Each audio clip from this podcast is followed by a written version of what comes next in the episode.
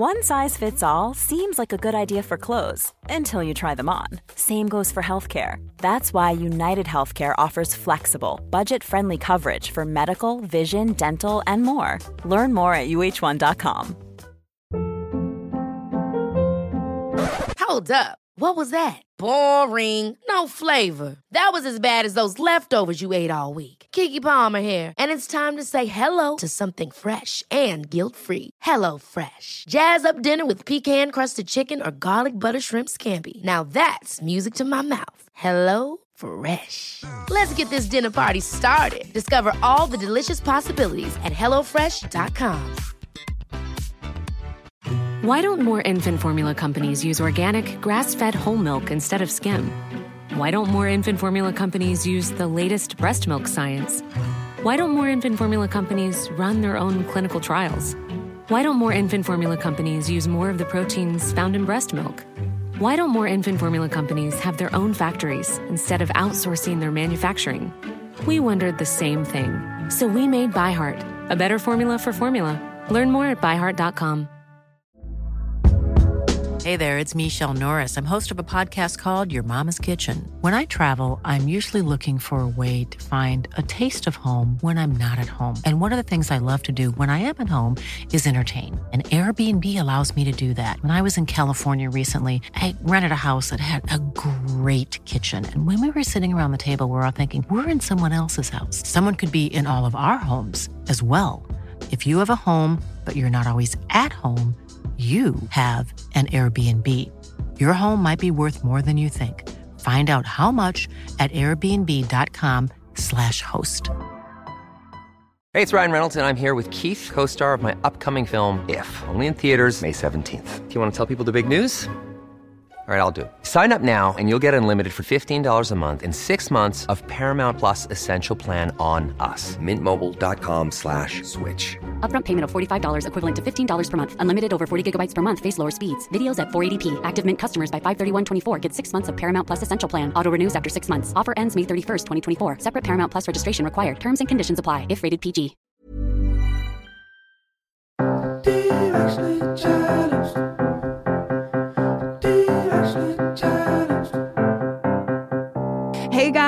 It's Kayla. Candice isn't able to join us today, but we are all still so directionally challenged. We thought we'd have it all figured out by the time we were in our 30s, but surprise, we don't.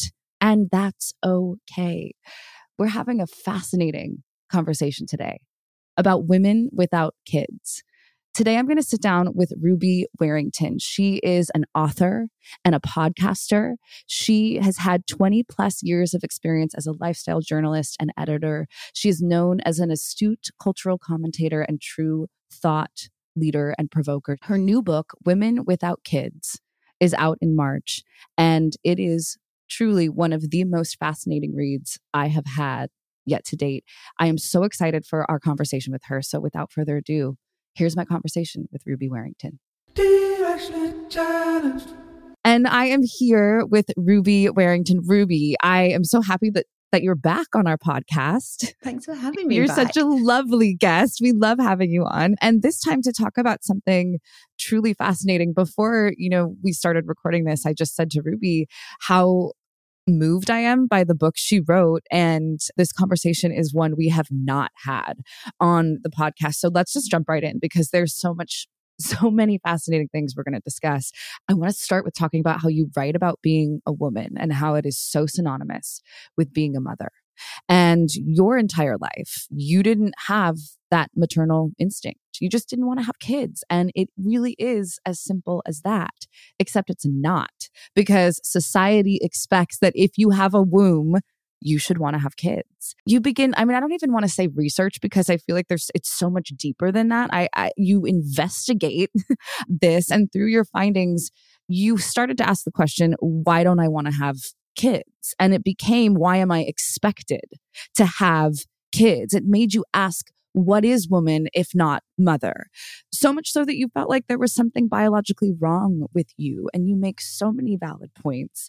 One being that how come your desires are not equal to others? And I just want to start there because I mean, this is such an, a huge concept, but please, if you can start with us there, that would be lovely. Well, it's interesting. I mean, I'll start here. Like, you know, when you're a kid, everyone's like, So, what will you want to be when you grow up? What do you want to be when you grow up? And mother just was nowhere in my kind of like vision. It, it, it just wasn't even like on the map for me. It just wasn't something that was present for me at all, even from a very young age. But of course, at age five, six years old, that wasn't really questioned. You know, it just wasn't. I never, I never really enjoyed playing with dolls. I didn't enjoy playing mom, that kind of thing. But it wasn't like, you know, a glaring, what's wrong with her? and so it wasn't something I necessarily questioned in myself until I reached my kind of early 20s and people began to ask me why don't you want to be a mom? And this is when that questioning really kind of like started to ramp up for me. Why don't I want to be a mom? Wait, hold on a second. This is something that every woman is supposed to feel a biological imperative to pursue with her life. This is supposed to be all about our hormones and like literally our biological makeup. And so for my beginning in my kind of like middle 20s, I got married when I was 27. So it kind of ramped up even more then because that was when other people's questions. So when are you going to start a family? Like that's when that really started. And so from my middle 20s throughout my 30s, I really just, yeah, I was, I was kind of torn up by this question of why don't I want to be a, a mother? Um, and all I could ever come up with, honestly, was just, I just don't. I didn't have any any much of a deeper reason for it than that. And that honestly for me was enough. And partly because, you know, I grew up in a family where my parents didn't really put pressure on me to give them grandchildren. I also grew up in a culture where I was very much encouraged to pursue a career and to pursue financial independence and to kind of want those things for myself as well. So I kind of, yeah, it was only, but it was only sort of approaching my early 40s and sort of even looking ahead to menopause that I thought to myself, but wait a minute, why didn't I want to do that? You know, and what I what I what I'm happy to report is that I kind of reached that phase in my life feeling absolutely zero regrets about not having had a child or tried to become a mother, you know? Um, and that was such a relief because the other thing I heard throughout that whole kind of questioning period was, well, you might not feel like it now, but if you don't have a child, you will regret it. At some point in your life, you will look back and you will regret it. And then the other one, of course, that people listening might be familiar with nobody ever feels ready to have a child. It's never the right time. Just do it. You'll love it once you do it. And I always, I would hear that and just feel a kind of like, mm, mm, I don't know, that's kind of a big risk to take. That's kind of quite a big decision, actually. anyway, so I reached my early 40s and realized, wait, no regrets. There's not one part of my being that feels like I've missed out, that I should have done something different with my life. And I started to feel kind of angry that other people had had such strong opinions about what I should do with my life, let alone my physical body, you know? And so that was part of the impetus to write the book. And then other questions came out of actually sitting sitting with myself and really properly attending to that question. But why didn't I want to be a mother? And that's when I mean I detail the many, many very diverse factors that sort of have shaped women's lives and choices and decision making, particularly as it pertains to our procreative potential over the course of the past century, truly, and uncovered obviously some quite deep and at times very painful truths within that as well. It's a really hard book to read at times because it makes you no but i mean this it's so important to read but it is hard to read because it makes you think and realize things that we maybe sort of always knew but once you see the actual words in front of you and it's you know i think it would have been really important for me to read this before I chose to have kids. I came to the consensus that I would still have ch- chosen to have my kids, but I feel that I would have been better prepared. I really want to talk about the motherhood spectrum that you write about. If you can explain to our listeners what that is, because I think that would have been really nice to have in my head before I made all these decisions and and before I realized truly how much of my decision was already made for me because of society and how easily affected I am by it. how easily affected we all are by it. We are all a product of our environment, right? And I think that so the fact that so many women and particularly younger generations coming through are openly questioning, do I want to do this? Just shows how societal attitudes are shifting, but it shows how much of these, this compulsion to become a mother, how much the, the woman, womanhood being synonymous with motherhood has been very much a product of the society that we have been raised in and the systems that govern our society as well, you know? So the motherhood spectrum was actually born out of people might be familiar with my work with Sober Curious, which I spoke about the last time I came on the podcast, which was really kind of debunking this idea that you have kind of like normal drinkers and problem drinkers. And if you're a problem drinker, that means you're an alcoholic and you can never drink again. This very binary idea of like what it means to have an alcohol misuse disorder. And so I kind of took that thinking in a way because I was looking at the, their idea that actually there are probably as many different kinds of problem drinkers as there are drinkers. You know, we've all of us, most of us, you know, at some point in our drinking lives experienced some kind of problems as a result of our drinking. So I wanted to apply this kind of non binary approach to the question of motherhood. Why was it we had people who were an I call an affirmative yes about becoming a mother. This is absolutely what I want for my life. This is part of the reason that I'm here. I definitely want to have a child. And then you might have the affirmative no's, somebody like me who is like, I don't want to have a child. There are other things I want to do with my life. It's just a no. The affirmative no is being seen as an anomaly, quite unusual. Maybe there is something wrong with you. Perhaps you're just too damaged deep down, you know, to, to contemplate bringing a child into the world. And it sort of felt like, actually, no, if we zoom out and like I said, look at all of the different, very real factors that influence women's lives from everything from our personality to our economic situation to our relationship status to the culture and the society that we were raised in, the cultural messaging. We've had, the religious upbringing that we had, our spiritual beliefs, all of these different things, our physical ability, you know, all of these things are obviously, quite obviously, it seemed to me, going to impact our feelings about becoming a parent, let alone our parental readiness, like our actual capacity to perform the very, very challenging lifelong role of parenting, right? And so the motherhood spectrum is an invitation to step out of that binary, what I call the mummy binary, and just be like, yeah, it's very natural to orient at different places on this, depending where we're coming from. And the fact I think we've never engaged with a concept like this before is that it's actually, honestly, only in about the past 50 years that a large percentage of women have had the option not to have children. It's only since the advent of effective and readily available birth control, it's only since the advent of safe and legal abortion that women have actually, and third and final piece, sorry, very importantly, since women have had equal opportunities when it comes to education and having a career where we can actually create financial stability for ourselves and not be reliant on a partner, typically a male partner in the kind of heteropatriarchal order of things to, to, to take care of us on a material level.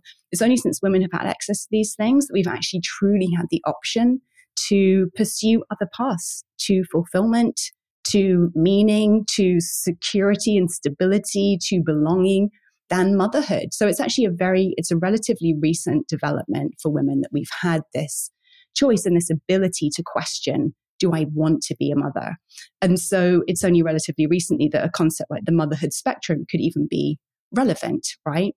But I also make the point that where we orient on the motherhood spectrum could change at different points in our lives. It, it, as, as with any kind of more fluid sort of orientation, I suppose, based on where we're at in our lives, we might feel differently about becoming a parent. Like, for example, I met my husband when I was 23, 22, turning 23.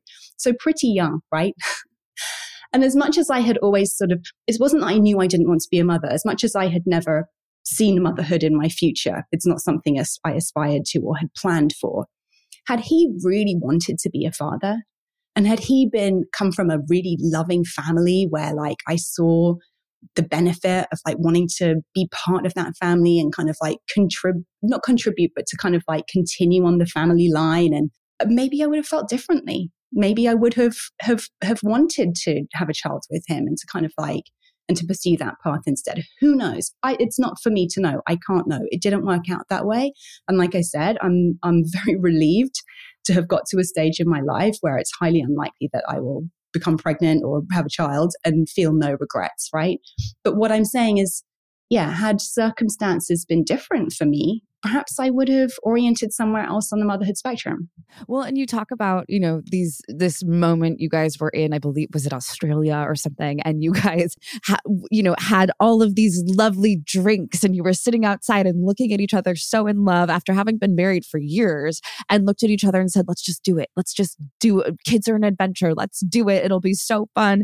And then in the morning you both woke up and said, "Well, that was definitely not nope, that was just the alcohol talking. We're not going to do it." it. And it was just so clear that you guys were aligned in the decision from the from the get go. You're just so honest. I mean, it was the alcohol talking, but it was also that there's a lot of cultural conditioning around the joys of parenthood will always make up for the struggle. Mm. Hey guys, we're going to take a quick break. We'll be right back in just a minute.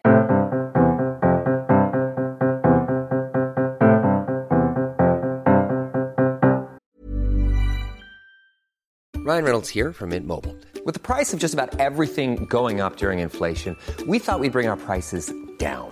So to help us, we brought in a reverse auctioneer, which is apparently a thing. Mint Mobile unlimited premium wireless. Ready to get 30, 30, bit to get 30, bit to get 20, 20, 20, bit to get 20, 20, bit to get 15, 15, 15, 15 just 15 bucks a month. So, Give it a try at mintmobile.com/switch. slash $45 up front for 3 months plus taxes and fees. Promo rate for new customers for limited time. Unlimited more than 40 gigabytes per month slows. Full terms at mintmobile.com. Hold up. What was that? Boring. No flavor. That was as bad as those leftovers you ate all week. Keke Palmer here, and it's time to say hello to something fresh and guilt-free. Hello Fresh. Jazz up dinner with pecan-crusted chicken or garlic butter shrimp scampi. Now that's music to my mouth. Hello Fresh. Let's get this dinner party started. Discover all the delicious possibilities at hellofresh.com. Why don't more infant formula companies use organic, grass fed whole milk instead of skim? Why don't more infant formula companies use the latest breast milk science? Why don't more infant formula companies run their own clinical trials? Why don't more infant formula companies use more of the proteins found in breast milk? Why don't more infant formula companies have their own factories instead of outsourcing their manufacturing? We wondered the same thing. So we made ByHeart, a better formula for formula. Learn more at byheart.com. Hey there, it's Michele Norris. I'm host of a podcast called Your Mama's Kitchen. When I travel, I'm usually looking for a way to find a taste of home when I'm not at home. And one of the things I love to do when I am at home is entertain. And Airbnb allows me to do that. When I was in California recently, I rented a house that had a great kitchen. And when we were sitting around the table, we're all thinking, we're in someone else's house. Someone could be in all of our homes as well.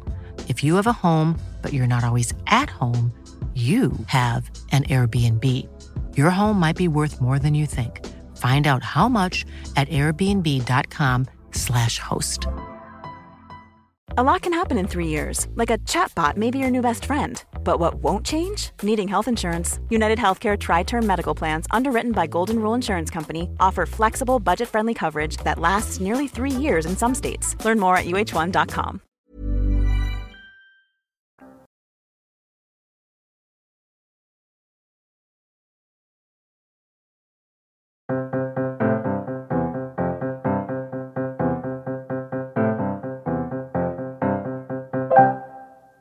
And we're back. And I'm not trying to tell anybody with this book, hey, you shouldn't have kids or having not having kids is fantastic lifestyle choice because it's not going to be like that for everybody, right?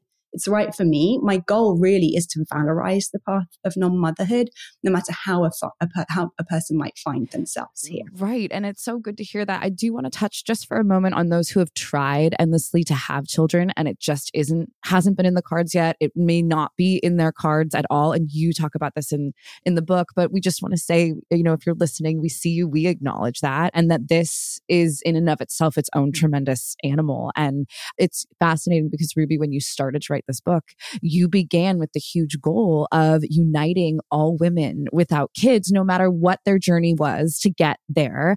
And you realized quickly that it was no small feat. Yes. well, this was the thing. And I think it's because my agent and my publisher and my editor were like, so who is the core audience for this book? And I was saying, well, women without kids. And then I realized, and I think this was from looking at my own peer group. Like I said, I kind of grew up or came up, came of age in my 20s, 30s, feeling like I was the only one. I was the only one who didn't want to have a child. I was so unusual and strange. And like I said, to the point that perhaps I'm missing something by like maybe something's just not firing in my system properly because I've never felt this kind of baby fever that people spoke about. But then I got to around age 40 and I looked around and I knew a lot of women who didn't have kids. You know, a lot of my friends, a lot of my colleagues, when I look back to the younger generations and people in their 30s who I was friendly with and, and working with and connected to, a lot of people were questioning, do I want this for myself? And I realized I'm not the only one. But what I saw within that as well was that we all had our different reasons. I had always known that there were other, it wasn't some, again, I'll keep repeating this. It wasn't that I didn't want to be a mother. It was there were other things I wanted to do in my life, so much more. There were some things I felt so passionate about and like I so wanted to pursue and motherhood just wasn't one of those things, right? and so I set my set about pursuing those things, like being an author and having a life as a writer was like my number one priority. And here I am, and I'm so grateful that I get to do what I do, right? But I saw that other people hadn't met a suitable co-parent or someone they felt like they wanted to co-parent with. I saw other people who were struggling financially to reconcile it financially. And of course, I saw other people who were having a terrible time experiencing infertility problems with their fertility or their partner was having fertility issues and feeling completely torn up by this this awfully traumatic experience sometimes of going through multiple rounds of IVF and just the emotional roller coaster that people found themselves on with that. So I realized that here we are many of us having to reconcile living lives that go against this cultural norm that mothers, women are mothers, and that we actually all had different reasons. So I was kind of saying, well, yeah, the book is for anybody who's a woman without kids. But I also had to acknowledge that within that, there are so many different circumstances that people will find themselves grappling with.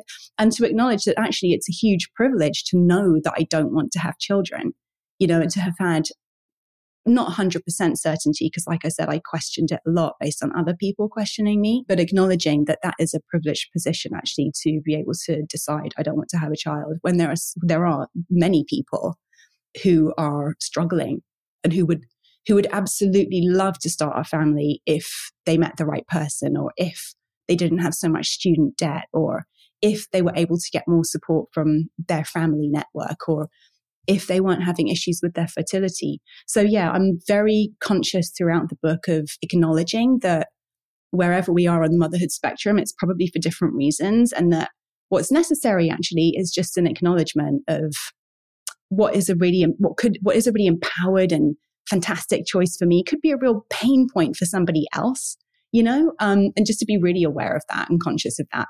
Um, so yeah, that's that was kind of where I landed because at the same time, regardless of how we find ourselves here, our shared experience is one of being the outsider, the other, the unusual sort of failure in some people's mm, eyes. Yeah, you know? I mean it.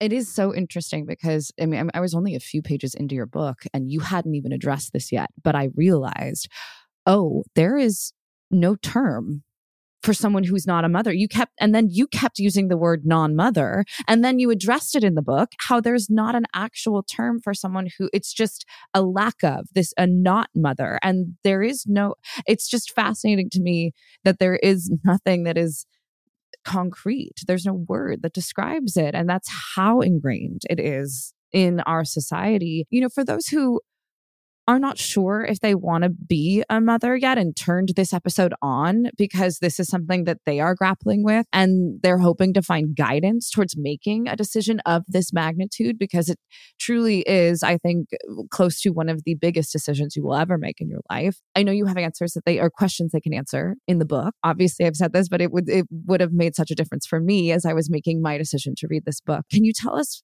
any advice for them and what you found in all of your numerous interviews and everything that you've done? I think probably the most important thing is to talk about it. Don't try and make this decision on your own in your own head. I think whether you whether you have a therapist you can talk to about it, whether you just talk, have some honest and open conversations. Like it was actually really helpful for me, even at this stage. One of the the best, one of the most helpful conversations I had was with a friend who had experienced. You know, she'd gone through multiple rounds of IVF. I'd watched her over a period of about five or so years, just like torn apart emotionally by the whole experience, and finally give birth to her beautiful twins and be so overjoyed to become a mother and to even to ask her why did you keep going like i was genuinely curious what made you keep going like she went through so much with it and i just wanted to hear from her like why she had why she had felt so compelled to keep going and hearing her describe her reasons for wanting to be a mom really helped me kind of make peace and make sense of my reasons for not being a mom and just acknowledge that oh, what's right for her is right for her, and what's right for me is right for me. And that's okay because we're individuals, you know, we have different needs and different experiences and different backgrounds, and and that's okay. And so, yeah, I think that when we have conversations like that, we're able to kind of pass our own thoughts and feelings from all of the stuff that's being projected into us from the culture at large from the wider culture in terms of movies and books and representations of women and motherhood, but also from the family, from our family culture, from our work culture. You know, I also met women who work for companies where their colleagues are being offered funding to freeze their eggs. And we're feeling sort of like, oh, I should probably do that because I'm missing out otherwise. Like, where's the, where's the benefit for me? Like, where's the company benefit for me? But then at the same time, sort of not necessarily really want knowing if they want to do it or not. But it's just this kind of like, oh, this is the thing we just do now, you know? And never mind that it's a very expensive and physically taxing process to go through. I don't know. I just think there's so, there is so much noise in the culture about what it means to be a mother and the centrality of that role in women's lives that I think the more openly we can talk about our true feelings about becoming a mother, our fears about it, what excites us about it, the more we can actually kind of really come to our own truths, like separate our own truths out from what we're being told by the culture at large. So, yeah, I really hope that people will read this book with their friends whether they're reading it with other friends who are unsure about whether they want to have kids, whether they're reading it with friends who are moms, whether they're reading it maybe if they're feeling really brave with their mom. Uh-huh. Oh, wow. Wow. Yeah. whether they're reading it with their partner and actually, yeah, having those conversations about what comes up. Because I also, at the end of the book, I'm like, you know, you might, you might have read this book and have realized that this is something you really want for your life. And that knowing everything that you know this is something that feels really important to you and that this is your signal then and your permission to just to go for that and perhaps if you're if you're older maybe it is about adoption maybe it is about finding another way to work with or interact with children in your life you know maybe that's something that is really important for you and reading the book will help you uncover that as well, you know? Well, and I really appreciated that at the end too, because, you know, as someone who is a mother, uh, the thing that was most important to me in this book is how you address how we are all expected to revel in being a mother. And the you know there are moments that i have where i daydream about what my life would be like if i didn't have kids what my career would be like what would my relationship with my husband be like what would my my friendships be like? I'd have more time to dedicate to all of that. And I have to be honest, like even just saying this on the mic feels taboo, you know, and this episode as a whole feels controversial and feels like, oh, is this something we, we should talk about? But we should talk about it because those feelings are real. And that's not to say that I don't have the most amazing feelings with my kids too. They are the for me, the single most special thing I've ever done in my life. But I still have moments where I'm like, what would it be, be like if they weren't here? And it's nice to be able to say that and to not, um, you know, saying it to you knowing full well that it's accepted, that the opinion is accepted, and knowing that I'm not the only one that feels that way too, that there are other women out there who feel the same way. And, you know, you talk a lot about having women who are mothers who then some actually do regret having kids. And I can't imagine what that would be like. I have a, a dear friend who I was talking to yesterday about this topic exactly. And she has made the decision, just like you, to not have kids. And she said, I would rather regret not having kids than regret bringing kids into the world. And so that was what made the decision for her. And, you know, we are all on different ends of that spectrum to to make that decision, but she that was what solidified it for her. Well, yeah, I can absolutely relate to that. And again, it's weighing up like what's my personality? What are my life circumstances? What's my family background like? How is all of that going to influence and impact the way I feel about becoming a mother myself? And I think it's incredibly honest of you. Thank you for sharing it here that you sometimes have those thoughts and those kind of fantasies about what my carefree, child free life be like.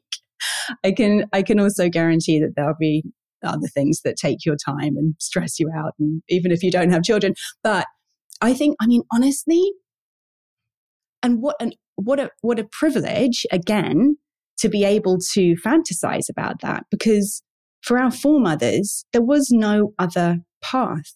Like if you didn't have a child, you didn't really have a purpose. You that you talked about there not being terminology for women who don't have kids. Well, spinster, old maid, barren, like pretty derogatory witch, you know, terminology for these women who were often seen as kind of surplus to requirements. You know, of course, there have always been outliers and there have always been incredible women throughout history who've kind of forged and pursued alternative paths for themselves. But like I said, it's only very recently that a majority uh, even even even now there are so many women globally who do not have that choice and even now in the united states so many women who do not have that choice because of lack of access to proper birth control, right?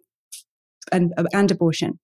And so, um, it, it, yeah, I just think that it would be unusual as a woman having grown up with the message, you can do whatever you want with your life. You can be whoever you want to be. Such an empowering message.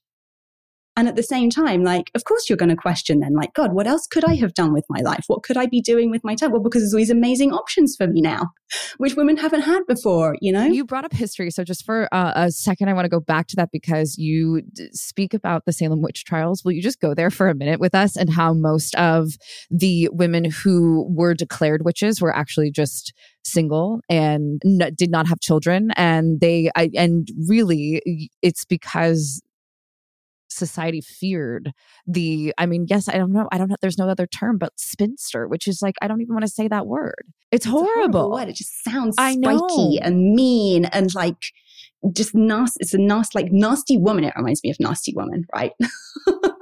Yeah so the the piece i included around the kind of going back into really the roots of where was this kind of where was this cultural and social ideal of this kind of perfect selfless mother inculcated? Like, where does that come from?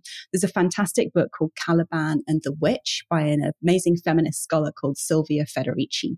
And she makes the case that the witch trials, and not just in Salem, but throughout Europe, which went on honestly for centuries during the transition from feudalism, when people really lived off the land and there was much more equality, much more equality amongst people, and capitalism, where you had now people came in as landowners and employers and people now had to work in order to earn their keep. During that transition, women were essentially positioned as the mechanics or the machines almost of reproduction. What was needed for the capitalist system was a constant churn of new workers to work for the new owning class, right? And so women were eh, sort of placed in this role of like producing and then caring for, nurturing, feeding, cleaning, cooking for the, the, the working class, basically, the working classes. And so any woman who was not going along with the program. And these were women who had different religious beliefs, women who had learned how to work with the cycles of nature and with herbs and things to be able to control their reproductive cycles, women who had just never been married for whatever reason, women who chose to live alone or live a different life. These people were branded, or I'll also include queer people and non binary people who just didn't fit with this newly kind of cemented sort of heteropatriarchal ideal normal, right? Anyone who was kind of outside of that would be branded a witch and killed, murdered. I mean, it was a genocide. And so, yes, this is, you know, the, the roots of this go really, really deep. And I think this is one of the reasons it's such a taboo subject. Anywhere something feels really taboo to talk about just suggests that there are really deep roots of pain, abuse, oppression, trauma that hasn't been fully processed and acknowledged, you know? And so, yeah, I feel as women being born at this stage in history, we're in an incredibly privileged position privilege that has been won through centuries, generations of like feminist fight to be able to actually walk a different path and not be persecuted for it. Although sometimes we are, like depending what kind of a cultural community you're you're you're living in, you may well be persecuted for not having a child or for expressing that you want to do something else with your body or your life. And it goes back really, really far, right to the roots of our sort of current civilization. Hey guys, we're going to take a quick break. We'll be right back in just a minute.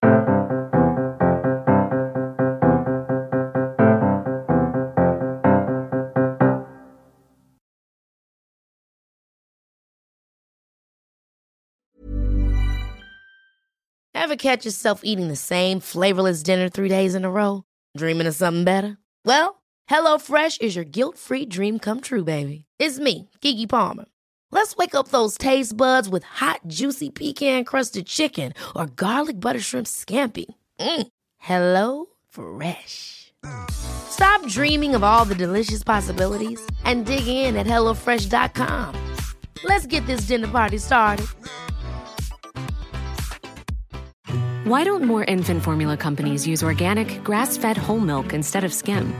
Why don't more infant formula companies use the latest breast milk science? Why don't more infant formula companies run their own clinical trials? Why don't more infant formula companies use more of the proteins found in breast milk? Why don't more infant formula companies have their own factories instead of outsourcing their manufacturing? We wondered the same thing. So we made ByHeart, a better formula for formula. Learn more at byheart.com. When you make decisions for your company, you look for the no brainers. And if you have a lot of mailing to do, stamps.com is the ultimate no brainer. It streamlines your processes to make your business more efficient, which makes you less busy. Mail checks, invoices, legal documents, and everything you need to keep your business running with Stamps.com. Seamlessly connect with every major marketplace and shopping cart. Schedule package pickups and see your cheapest and fastest shipping options from different carriers, with rates up to 89% off USPS and UPS rates. And with the Stamps.com mobile app, you can take care of mailing and shipping wherever you are. Make the same no-brainer decision as over 1 million other businesses with stamps.com. Sign up with code program for a 4-week trial plus free postage and a free digital scale. No long-term commitments or contracts. That's stamps.com. Code program.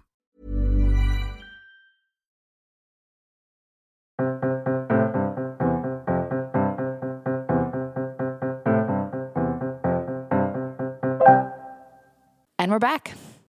And going off of that, what you talk about in the book is how you're like, here are the things we need. Let's let's discuss the things that we need. We need one for there to be zero pressure for anyone to become a parent, whether they are unable to perform the role, whether they don't want to perform the role, whatever it is.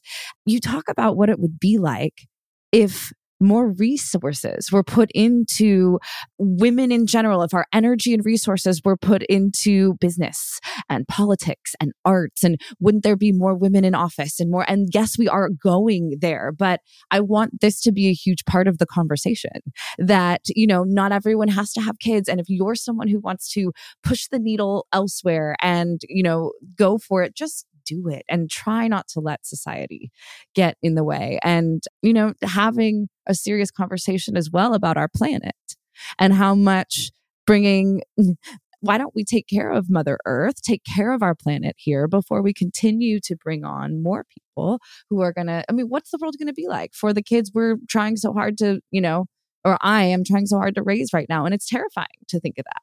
So there's so many elements to this. It's so layered. There is so many. I don't. I think I was quite naive when I when I kind of decided to write on this subject. I was slightly naive as to like how deep it goes and how wide ranging it is. But really, it kind of like touches on every aspect of our lives and very much so this kind of global conversation that younger generations in particular, like Gen Zs, are really like, well, wait, if 2050 is the cutoff point for climate change, and still politicians are refusing to do make any kind of like serious policy changes when it comes to carbon emissions, then what? My kid's going to be like 20 by the time we're starting to have major catastrophic kind of like environmental events, like I'm not going to do that. You know, this is huge and people don't take it seriously. If you think about the age of the politicians who are in office, like we've had two of the old, like two of the oldest presidents in US history in the past like four, eight years or whatever. And so it's kind of like, I think it's very hard for people at that end of life to really take seriously the concerns of 20 year olds now in terms of procreation, right? But yeah, I mean, of course, again, there have always been women who have been mothers and also had an incredible impact in terms of business, culture, the arts, politics. And there's still so much in the minority. Like we still have so few female leaders making mm. real change in the world.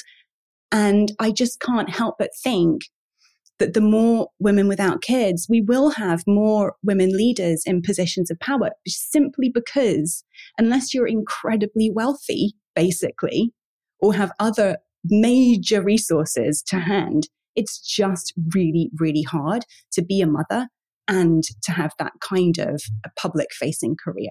I do think it's very interesting that three of the most sort of progressive figures, female figures in US politics currently are all women without kids. So Kamala Harris is not a biological mother. Stacey Abrams, no children. Alexandria Ocasio Cortez, no children, even asking the question, is it ethical to bring a child into the world? And I ask in the book, would these women, particularly all of them coming from backgrounds that have traditionally been marginalized as well, would these women have had the opportunity to rise to those positions of power had they also been raising children? Of course, we'll never know. but at the same time, I do think there's huge a huge benefit. And so, what's the real benefit of having more women in office? Well, this kind of gets into sort of gender politics and gender ideals, I suppose. But there's research, and I speak to a social scientist called Riane Eisler who speaks to this. There is research that the more women you have in positions of power, the less power is associated with very masculine traits, what we see as masculine traits of dominance and competition. And we see power as being equally associated with interdependence and caring and community. And so the more women we have in those kinds of position, the less met the powerful men feel like threatened by the idea of being vulnerable or threatened by the idea of collaboration. And this is proven out in, com- in countries where there are more female leaders, basically.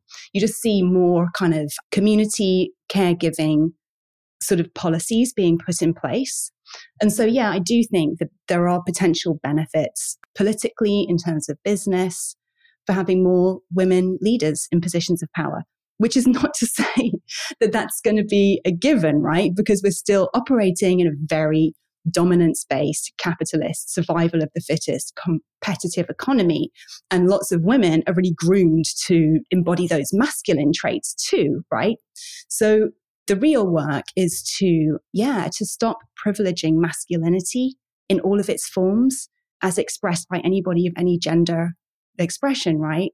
And actually to really start to revalue what we see as traditionally feminine traits of caring, empathy, interdependence, collaboration, etc. I could I could hear you talk about it and just have this conversation. It's fascinating. this is what I mean when I was like, oh, this is kind of a big topic. no, it's a huge topic. That's why I've been so excited to have you on all all morning. So Nancy Pelosi has five kids. I'm just gonna throw it out there. You put it in the book, and I'm like, yeah, that's right. I didn't know that either. It's fascinating. And you talk about this this game. You start the book off talking about this game. You you call it your Wikipedia game. Can you tell our listeners that little story? It's so relatable and so cute. Oh my God. So I didn't even realize I was doing this. I've been doing this for years until I actually kind of wrote it down. But yeah, I called the game, Does She Have Kids? So any woman that I'm like, I'm like, wow, she's so impressive. Look at all the things she's doing with her life. And she's so cool and badass. I'll sort of look her up on Wikipedia. And the first thing I'll look for is, Does she have kids? And typically there's at least one, usually two.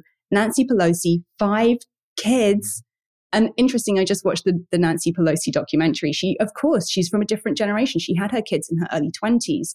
So by the time she was in her middle 30s, early 40s, she was sort of able to then really step fully into her political career. This is not how we do things right now these days, you know? We've been very much encouraged to do the career stuff first and then have kids. And this is why many women find themselves late 30s, early 40s going, wait, wait, shit, I needed, I want to do that thing too. And that's really incredibly sad for a lot of people, you know? And I'm not saying that everybody should have kids in their 20s because the fact is that you probably weren't financially ready in your 20s, you know, or you you hadn't met the right person in your 20s because that's kind of world we live in now too you know? Yeah there have always been like i said women who've had an amazing impact in the world and also had kids. I think part of my healing around that has been like and i just don't have the capacity I'm a very sensitive person. I need so like ridiculous amounts of time alone and in quiet. I can't really focus on more than one thing at once and just kind of accepting these things about myself. Like if I had a child, i I'm pretty convinced it would take up all of my time and attention. And that's just who I am because I'm a very kind of all or nothing person, actually, you know? and then couple that with the fact that I currently live 3,000 miles away from my family. Neither of my parents are particularly, particularly have the capacity to kind of like come on board and would have had the capacity to come on board and kind of help with child rearing. And then the other piece, which is another big part of the book, is that I just didn't really come from a family where family felt that important, you know? My parents were kind of estranged from their parents. Neither of them really had a relationship with their siblings. So I wasn't really connected to my grandparents or my aunts and cousins and things. And so family has just never really been at the center of my world, like even from when I was a child, you know? So it kind of made sense to me that when people would say, When are you going to start a family? I was like, Well, my family is me and my husband. That's it. My family's me and my mm-hmm. cat. yes, you know? how beautiful is that to know to know that and to have accept yourself and love yourself and know that that's your journey and that's what you're going to do and it's and okay. that's okay exactly i mean this is really again this also is where this work dovetails with my work with sober curious like we live in what I call a dominant drinking culture. So as soon as you decide that I'm not sure I want to engage with that anymore, or drinking just doesn't feel good to me, you can sort of immediately put yourself in the place of or the position of outsider. And it takes a lot of courage to really walk the path that is true to you and to be like, it's okay. This doesn't look quote unquote normal because it's different from what everyone else is doing, but it's equally valid and it's absolutely right for me, you know? And it might mean that I'm not having all of those kinds of experiences that society has told me are what are going to make life meaningful and bring me happiness and make me popular and cool.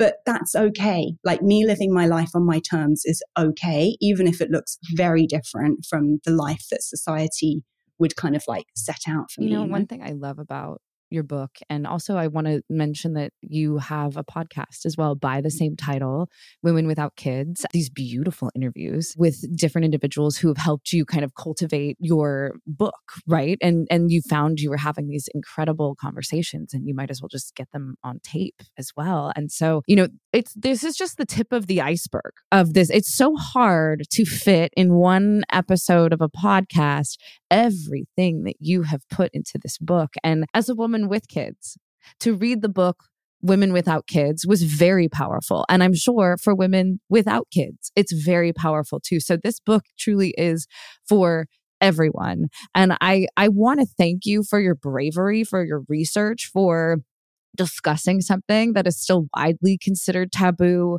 for pushing the conversation forward and being a part of the change in all of it because it's it's a huge task to take on and you did it and you did it so well and I know it's only the beginning and I'm just so grateful that you came on to have this discussion today. And I really recommend for our listeners to go get the book. It's available in March, right? Wherever books are sold. And it truly is something that uh, changed my thoughts on our society and and and being a mother too and and I love being a mom. I love it. I think it's a huge part of who I am. It did it it allowed me to feel things I didn't feel like I was able to feel. So I'm really grateful for that and I think each person reading this will get something different from it. Well, it's really gratifying to hear you say that because as much as I was saying defining my audience as well anybody who identifies as a woman without kids and there was actually my editor at my publisher she has a child and she said but you know I'm I'm a mom I want to read this book can it be relevant to me too and so I do in the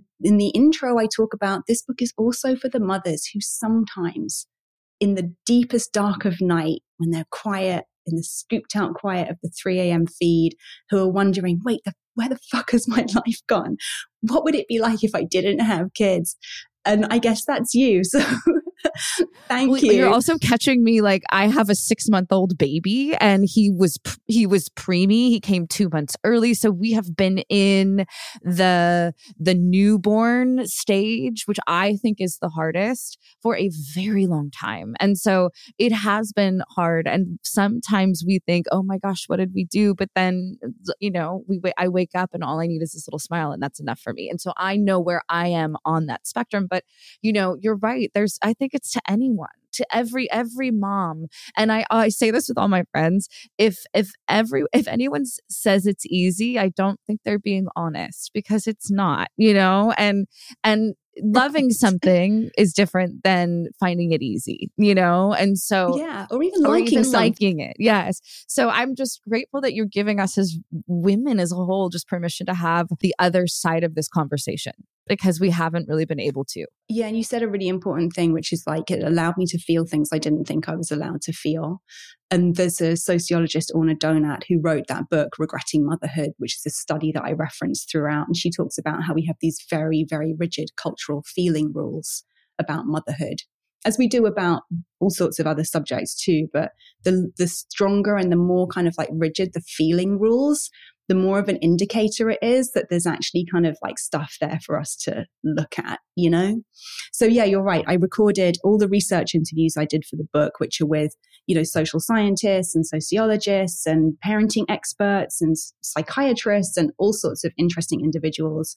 I knew they were going to be really juicy. So I recorded them all as a podcast series, which is being aired now. It's called Women Without Kids. And yeah, the book is out March 28th in the US. So I don't know when this will be aired, but if you pre order it, you can also get a reading group guide, which I've put together to help people have some of those conversations that I kind of mentioned earlier. Like if you're reading it with a friend or you're reading it with a book club, for example, there's a discussion guide to kind of help get you and get you going on some of those deeper conversations. I'm so happy to hear you said you did that because I had wished I was reading it with a book club. I had wished, and I knew we were going to have this conversation, but throughout, it would have just been so nice to have done it with other people. So, highly recommend. Because it brings up so much, right? It is such a like, I know that because that's how I felt when I was reading, when I was writing it.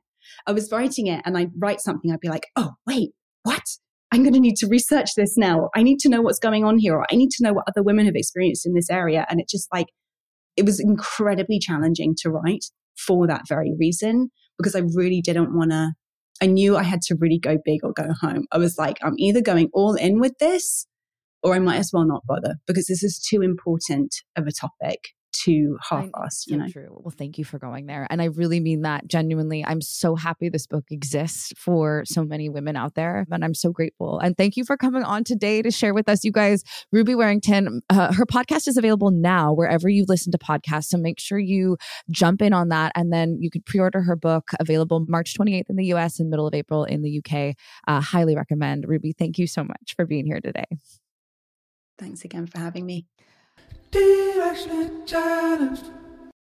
I was nervous to have this conversation with Ruby because it is kind of controversial. Her her thought process and her everything she wrote about made so much sense to me but as someone with kids it just brought up a lot a lot of emotion a lot of de- a lot of life decisions i've made and made me think about my role in society i mean it truly is a phenomenal book for those who have kids, those who don't. It's just an interesting mentality. And Ruby, I'm so grateful you came on today. I hope you guys enjoyed this episode. I hope it made you think like it made me think. We have another great one coming for you next week. Until then, take care.